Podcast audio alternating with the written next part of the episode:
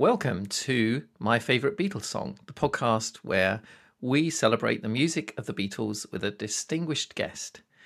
My name's Tim Tucker, and today I'll be speaking with Jacob Balcom. Jacob is the co host of the Werewolf by Night podcast, and he's also a DJ around Portland, Oregon. Um, hi, Jacob. Hello, so happy to be here. Very good to have you on board. Um, and I have a, um, a habit now of asking our guests, first of all, where you would place yourself on the spectrum of Beatles fandom from one to 10. Well, I mean, I, I have listened to all the previous episodes, and I like when you ask your your guests this. And uh, people seem to be kind of, un, you know, rating themselves. It seems like a little lower than they actually are. Uh, someone, you know, will say like, "Oh, I'm a six," but then by the end of the episode, they're you obviously know they're they're a big fan. So I'm I'm going to rate myself a nine. I'm a I'm I'm a pretty big fan. Excellent. That's it's, great uh, Yeah. Yeah. The Beatles have always been a huge part of my life, and uh, I listen to them all the time. Fantastic. And I'd love to delve into a bit of that because, you know, I'm a Brit. I, I was brought up on the Beatles because I had an older brother who listened to them. Um, how did you get into the Beatles? Because you're, I know, you know, from your age, you're not a first generation. You wouldn't be old enough to be a first generation fan, right? You that you came to them later in life. Yeah, definitely. I was born in 1977. So, um, and yeah, so some of the first memories I have are of the Beatles. Um, we lived in a little trailer on the on uh, a mountain here in Oregon called Mount Hood, and um, my parents had a record collection that I was really fascinated with, even at a really young age. So I remember maybe being like five years old and going through their records and uh, when i came to sergeant pepper i was i was really transfixed like i i just i was i was fascinated with it and so i, I kind of from that point on I, I kind of as a little kid thought the beatles were like disney characters or superheroes like they wore they wore cool costumes on sergeant pepper like like spider-man and and i just thought they were uh, like an extension of like my Disney records I would play on like my uh, plastic Fisher Price uh, little record player, and uh, like like it was music for children, which I think is hilarious. But I mean, you know, there are animal songs. I mean, animal noises on Sergeant Pepper. There's a song about you know Mr. Kite and Henry the Horse. There's a song about friends helping each other. so yeah. yeah, I just yeah, I I thought it was just I thought it was music for me. To me, looking back, because I wasn't, I was born in '65, so I don't remember the '60s. But I always think that album is when like the world turned color. Yeah, yeah, absolutely. I think maybe uh, another thing that's funny that I was thinking of, of, about why I thought they were a kids band is that there was a uh, a show here uh, out out of Portland called the Ramblin' Rod Show, which was a children's uh, um, show with this host Ramblin' Rod, and they'd play like old Looney Tunes and like black and white Popeye cartoons. And literally, the theme song, the opening theme was Good Morning, Good Morning. Really? And this was in the late 70s, early 80s. So I don't think they cared too much about copyright at, at that point. But yeah, so that that's my yeah, I know. So great. but that's um yeah, so I was hooked from a, a really, really early age. And um, my my dad especially was super thrilled, like, you know, that I was into a band at such a young age that was one of his favorite bands.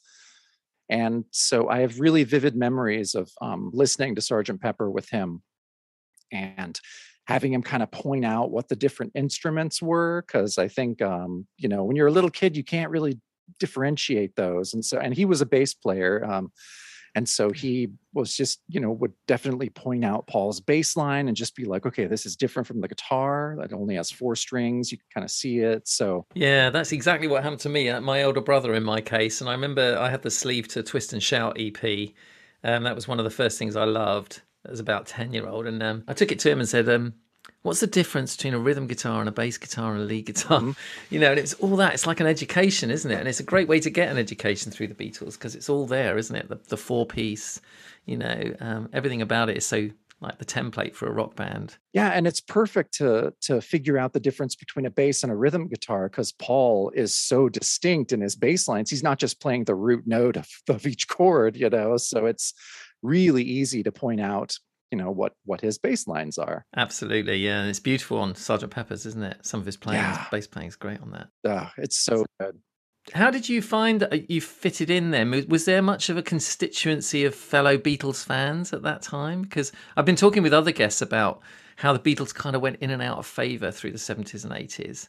Um, and now, of course, they're a classic band. But but uh, at that time, there was they were sort of out of fashion for a while in the 70s, and then the 80s they kind of came back a bit later. What was it like where you were?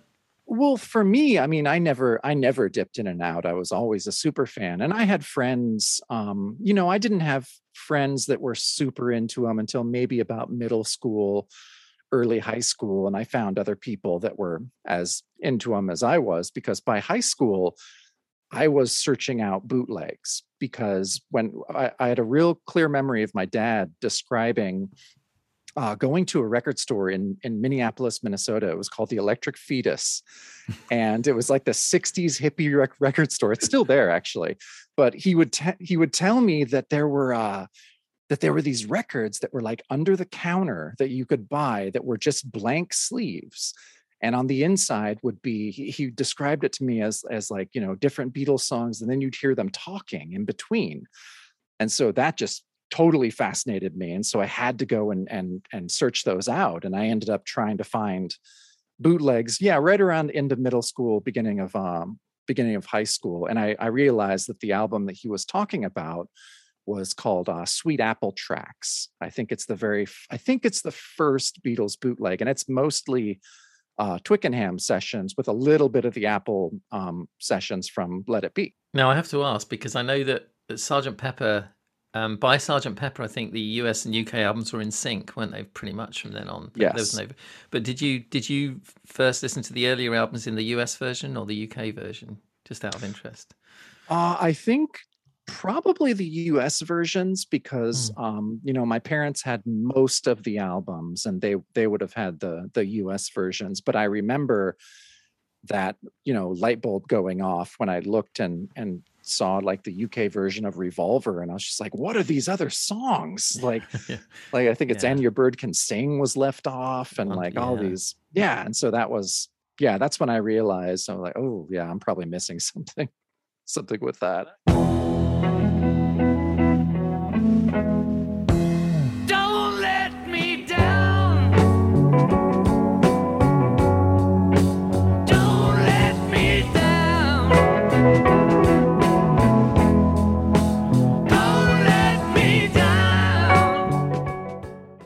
Choice of song is Don't Let Me Down. It was released um, in the UK on April the 11th, 1969, as the B side to Get Back. So it's the B side to the single Get Back. May the 5th, 1969, it was released in the US. So it's again the B side. Never got released on the Let It Be album. I'm sure we'll discuss that. Um, but it was written by 100% John Lennon, even though it's credited to Lennon and McCartney. It's a it's 100% Lennon's song. So, but what um, what was your reasoning for choosing "Don't Let Me Down"? Where did uh, where how did this come to be your favorite Beatles? Well, song? it was it was always in my in my like top five songs. I I remember hearing it as a child because uh, it I think the first uh, aside from it being the B side of the single, I think the first time it was released on an album here was on a compilation album from 1970 or 71. It's called Hey Jude and that was uh, the yeah the B sides, and and my parents had that, and I and I remember listening to that. Ah, and it's quite a mix that album, isn't it? Because it's got things from much earlier albums as well, hasn't it? That yeah, it's a it's a, str- it's a really strange record. Like I, I, I mean, I have nostalgic you know reasons for liking it, but I'm not hmm. sure it's a very well put together compilation. I'm pretty sure mm. Allen Klein put that together as right. a, a, bit of a mm. cash grab, if I'm correct. Yeah, yeah I would but, uh, imagine. Uh, yeah, yeah yeah but um uh, no i always i always really loved it but i think the thing that solidified it for me was seeing the first time i saw the rooftop concert and that pr- probably was in the the original let it be movie um which you know is hardly released over here. I think it was released on home video in the 80s and that was it. Yeah and you, so, same uh, here yeah same in the uk yeah so there was a uh, there was a, a, video rental store here that's still here called Movie Madness, and they had uh, a bunch of bootlegs and weird things. And so I remember, I think first seeing Let It Be there, and uh, if I'm correct, the first take of uh, "Don't Let Me Down" is is in the original cut, and I think for me it was seeing that, and it was seeing all three of them. It was John, you know, Paul, and George all starting out on that opening line, and it just it just I have a very visceral reaction to it. Like it just it makes me tear up even now sometimes watching that footage because they're they're all singing together and they didn't do that as much in the later parts of the career and and I mean as we'll get into of course the song's about Yoko but when I saw the three of them singing that it's just like oh my god this is about them it's just like they're all just pleading with each other and uh, yeah so I've talked a lot with my my um, good friend and co-host Matt about favorites, about someone saying like, "Well, what's your favorite?" And that's a it's a hard thing to do, and especially it's impossible. Beatles, yeah, it is. It's an impossibility, yeah. but. Mm. And especially like with a band like the Beatles that I've never stopped listening to, like it, it changes a lot. And so I, when when I was asked to pick my favorite, that one came to mind because it's the one that affects me the most emotionally like i get a very emotional reaction every time i i hear it or i or i watch the rooftop concert and so yeah i actually didn't have to think too hard and it's funny from listening to your previous episodes it's almost like everyone gives a caveat like okay a day in the life is the best song like that's obvious like like yeah or strawberry fields it's like yeah yeah yeah those are those are the obvious choices so barring those which of course are my favorites this this yeah definitely definitely is um, one that was easy to pick as my as my favorite. Well, it's interesting you talk about the emotional reaction because it is one of the most rawest emotional performances by John and and the Beatles, but specifically by John, wouldn't you say? Oh, absolutely! Like it's just a it's a precursor to what we would see in his uh, solo singles and in the Plastic Ono Band record, which is my by far my favorite John record, and it is. It's and I know he was kind of into the primal scream therapy and stuff at that time, but it's it's raw and emotional and about his mother and all this stuff. But yeah, don't let me down. I think is is definitely one of the earlier times when he just he bears everything, and I think that's what's so attractive about this song is that you know I think we're so used to Lennon being guarded and and kind of jaded and you don't quite know if he's making fun of you or not and so when he lets his guard down and is so vulnerable it's just i mean that's that's why people love him they they wrote love songs early on the beatles didn't they both paul and john but uh, so if we take John's, there'd be things like um, "If I Fell," I guess. Um, Do you want to know a secret? They're quite they don't feel impassioned in in the way that you know this love song do, does, do they? Well, they don't. They don't feel personal. No, like they don't like this is obviously about Yoko, and those those earlier songs they're they're almost generic love songs, you know, in a way, like from the point of view. So, yeah, this is a yeah, this song is a is a revelation for John. It's certainly his first, I think, isn't it? It's his first true love song, as far as I can tell. But it must have been terrible for Cynthia, right? I was thinking about that too. It's just like, I'm in love for the first time. And you're like, oh God, you know you were married, right? and from the first time that she really done me, oh, she done me, done me good. I guess nobody ever really done me. Ooh, she done me. She done me good. Yeah, and nobody's ever done me like she done me, and then you know all the sort of sexual innuendo. I mean, so brutal. We can kind of track through song how John fell in love with Yoko and what happened because if you go back to the White album, which is when it first happened, you get mm-hmm. songs like "I'm So Tired." Where you can tell the, the frustration of him not being with Yoko but falling for her, can't you? It's driving yeah. me mad, he says. But there's a, an early acoustic version of this, which was because uh, you know according to the record it was first kind of put together in december of 1968 and there's a bit where he sings i'm in love for the first time don't you know it drives me mad. Yeah it's it's a very rough demo. Like i i know i've heard it in the past and it's almost it's fairly similar to the version that he brings to twickenham on the first day. And that's the other thing that you know like it's it's basically the first song he pitches. I mean, I think he goes through. Uh, I think he goes through uh, on the road to Marrakesh, which I knew as a child of nature from a lot of bootlegs, which would go on to be Jealous Guy. But um, so he kind of runs through that. I think they arrive at Twickenham, and like Ringo's there and George is there, but uh, Paul hasn't arrived yet.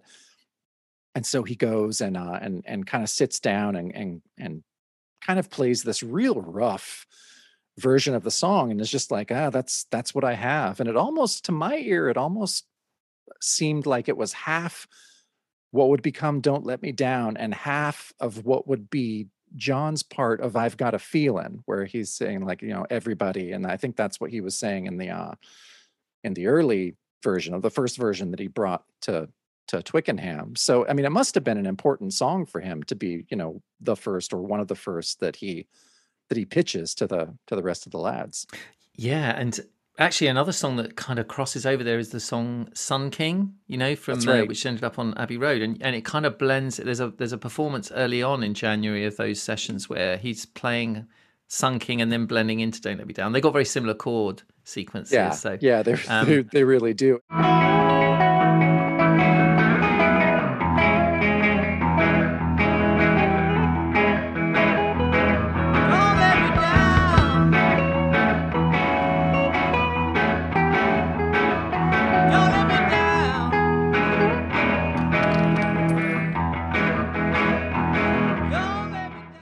You know that's the great thing about get back about that documentary is it's like it's a it's an embarrassment of riches of uh, like of the songwriting process. Like i had i had no idea that we'd get this intense of a look at the creation of of don't let me down. I really think it's it's don't let me down and get back that we see the most of. Let, us talk about that development because it is in a raw state when he first presents it. I think the first reaction he gets from George Harrison is pretty positive. He says, Oh, I like simple songs. And it is a really simple song, we should say, isn't it? I mean, there's only really three chords in the song. Yeah, it's funny. George is positive at first, and uh, I think McCartney is is positive when he gets there. He has a couple suggestions for John. He's just like, "Oh, sing "Don't Let Me Down" twice," and uh, and John has a little part, and, and McCartney's like, oh, I think that would be good in the bridge. So he's doing a little arranging at first. And I think that's like, you know, January 2nd, I think. I mean, it's like the it's like the first day. And uh, so we see them kind of going through the mechanics and arranging of it. And I think it's on it's on the 6th of January that Paul tries to introduce that vocal refrain uh, and they just it, and it's um it, it, would be on on the verse like when he sings i'm in love for the first time and then paul has this thing where he's like for the first time in my life and him and him and george just hammer away at that like they just keep saying that it needs to be in there and it's terrible. Like it's one of the few times that you see mccartney pitch a terrible idea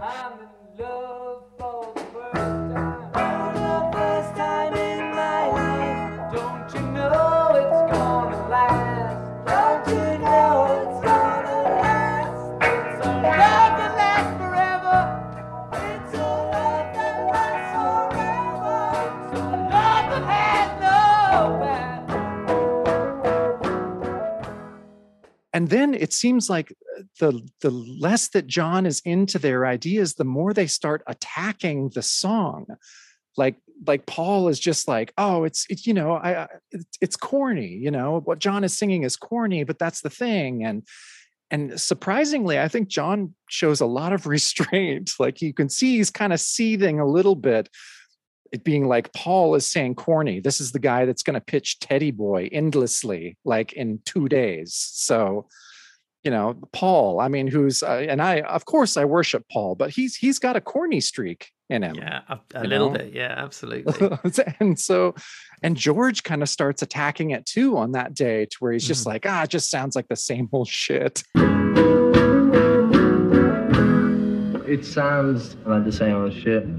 Well, I like the same shit if it's just clear, you know. Yeah.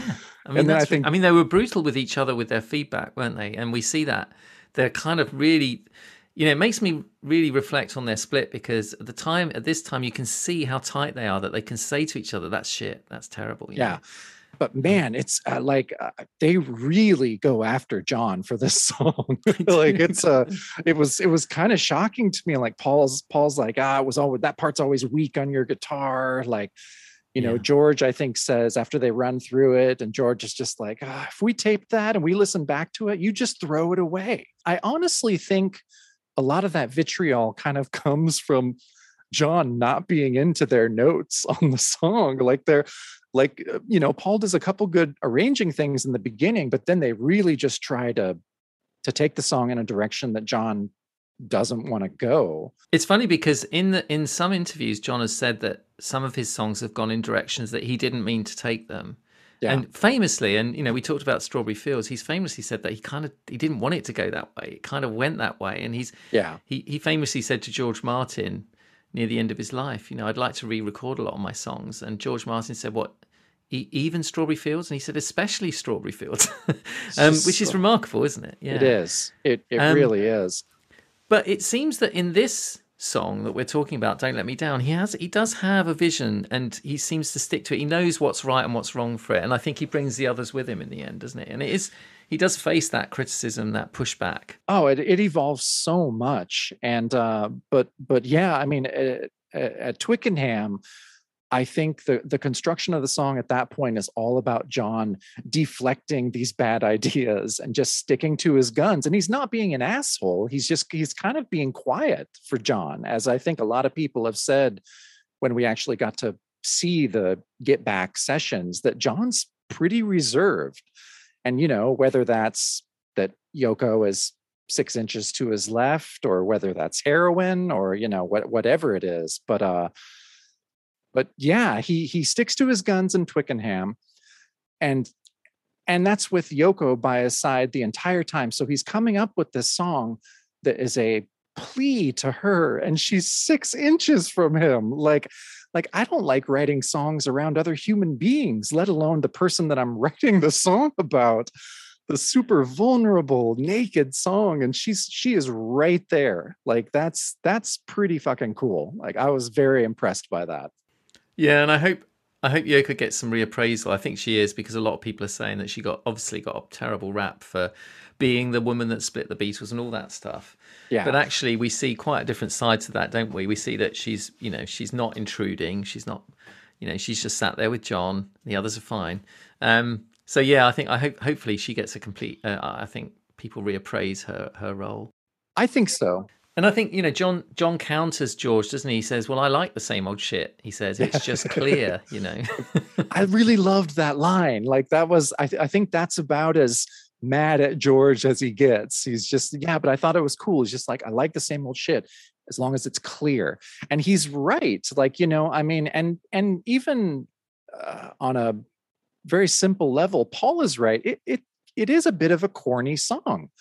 If you, if you take it, if you just read the lyrics, you're just like, oh yeah, that's just some love song that you know anybody could have written i guess but then when you hear it like and you actually hear the quality of of john's voice it takes on a whole other level to where it's it's not corny like it's the most sincere thing that he's ever written at that point and it's it's astonishing Don't let me.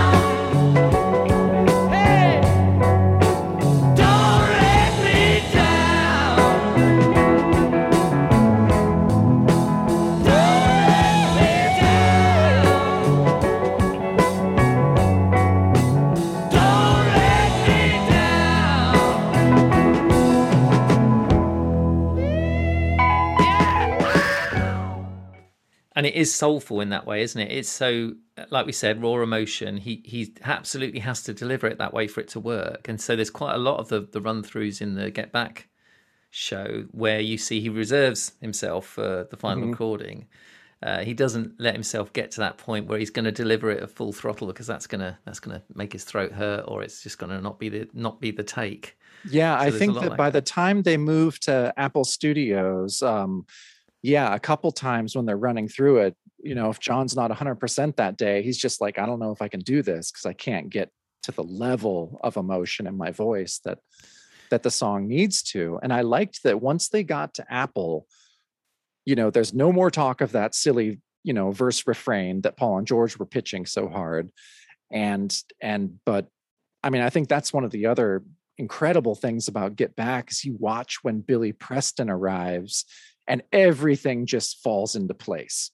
Like it's it's absolutely incredible to watch him you know his his keyboard lines on on get back and on don't let me down are just they're amazing it's like they'd always been there They've played with other musicians and they've had session musicians and string players and sitar players. Yeah. They've had Eric Clapton um, on the album before, but this is the first time I think when they get Billy Preston, it feels like another band member's joined them and sort of fitted in so well, isn't it? It's such a beautiful chemistry between the five of them. honestly it's my favorite moment of the entire Mhm. documentary is once once they finish that first take of billy playing with them and john instantly is like you're in the group Yeah.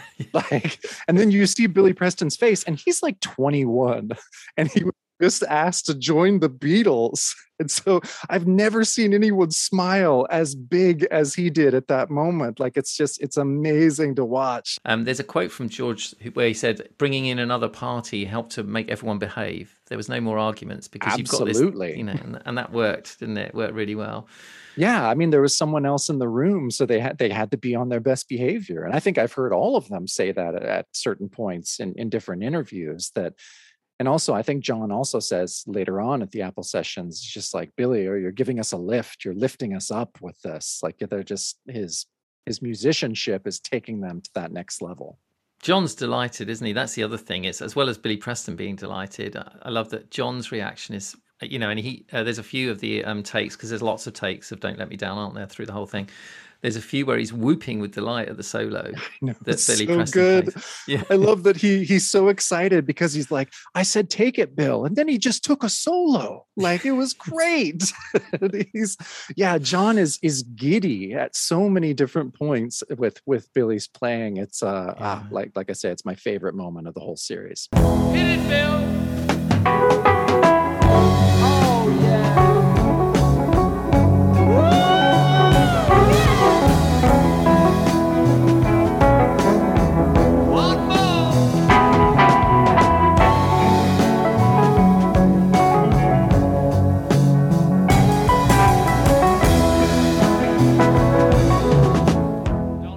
I don't think you see the moment where they get that lovely instrumental passage in octaves that, um, that accompanies the alternative verse. You know the um, Yes. I'm in love for dun, dun, dun, dun, dun, Oh, God, which, which so is such a great step in the song's evolution, isn't it? Yeah. I'm in love for the first time. Don't you know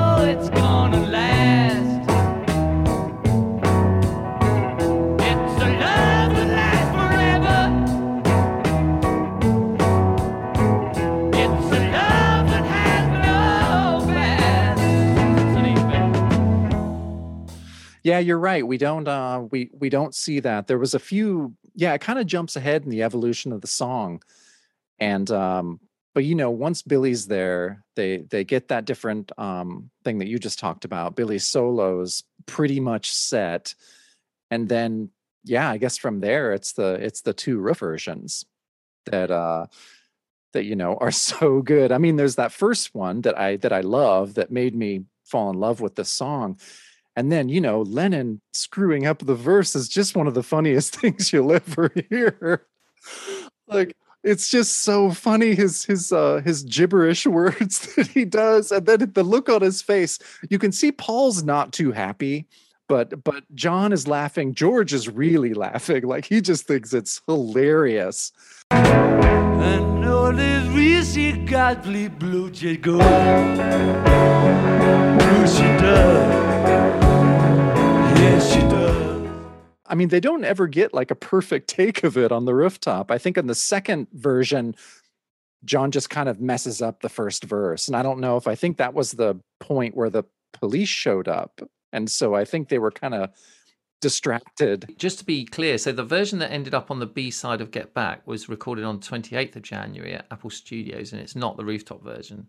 Yes. Because the one that really struck me was the version, and I'm sure it's you know you may have well have heard it on bootlegs, but the it's lovely to hear it in better audio. Is the version that's on the proposed Get Back album that would have been mixed and produced by Glyn Johns. Oh, I know. It's such a good. So that, that was a very famously bootlegged version. That's on Sweet Apple Tracks. It's on a couple other ones. And uh, there was also a bootleg called Comeback, spelled with a K, that was um, a lot from those sessions. I think that was recorded on the 22nd of January. Um, yeah, and it's just a lovely version. And it's the one where John says, he tells Ringo to come in with a big cymbal crash because he says, I, I need to get the confidence for my voice. Yeah. Do your thing, man. I'm doing it all the time. I can't keep off it. okay. What is it? One, doing? Sorry. Don't let me down. Yeah. Is that what we did? I was just into. Do a nice big for me, you know, to give me the courage to come screaming in. I know it's such an awesome note for Ringo, and it shows how, you know, how John leans on Ringo, you know, even for his vocal performance. And it just, I don't know. I don't, I don't, I mean, I don't think people do it as much anymore, but you know, there was some kind of disparaging and demeaning things about Ringo, just like, oh, he's not like the other three. And I'm like, no, no, no. He is a essential ingredient. I love his cymbal work on this particularly. I think his cymbal work's great. Maybe it's partly because he was encouraged by John in that way, but he does play some beautiful hi hat and cymbal work, and and the groove of this song is so important, isn't it? With um with the Yeah. guitar, the two guitars, bass and keyboards, and the drums all weaving into each other beautifully. It's loose. It's not as uptight as some of their more rocky numbers, and uh, yeah, it's just something unique about it. Don't let me down.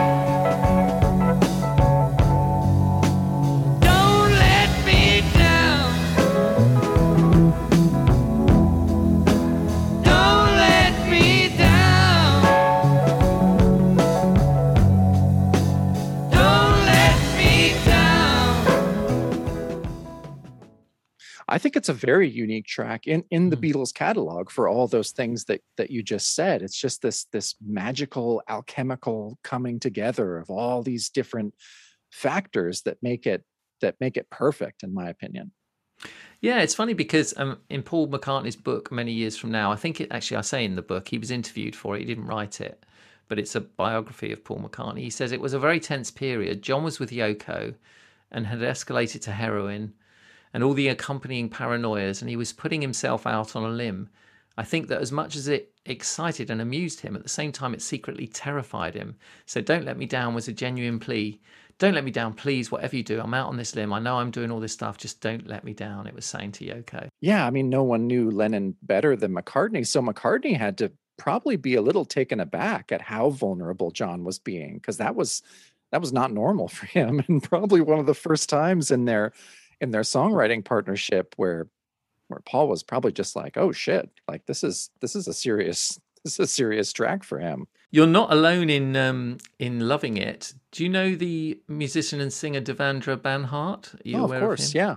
Yeah, so in, in a, a magazine here called Mojo in 2006 interview, he named this as his favourite Beatles song. But he says, This is the most romantic song ever. Real romance in its purest form, with yearning and desperation intact. And what a badass solo from Mr. Billy Preston.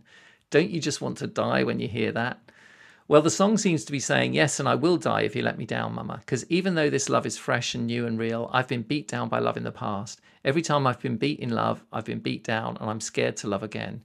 But this love of love that's- before me, that's been sent to me, I ain't ever felt nothing like it before and I want it. I want to give you my all, my all.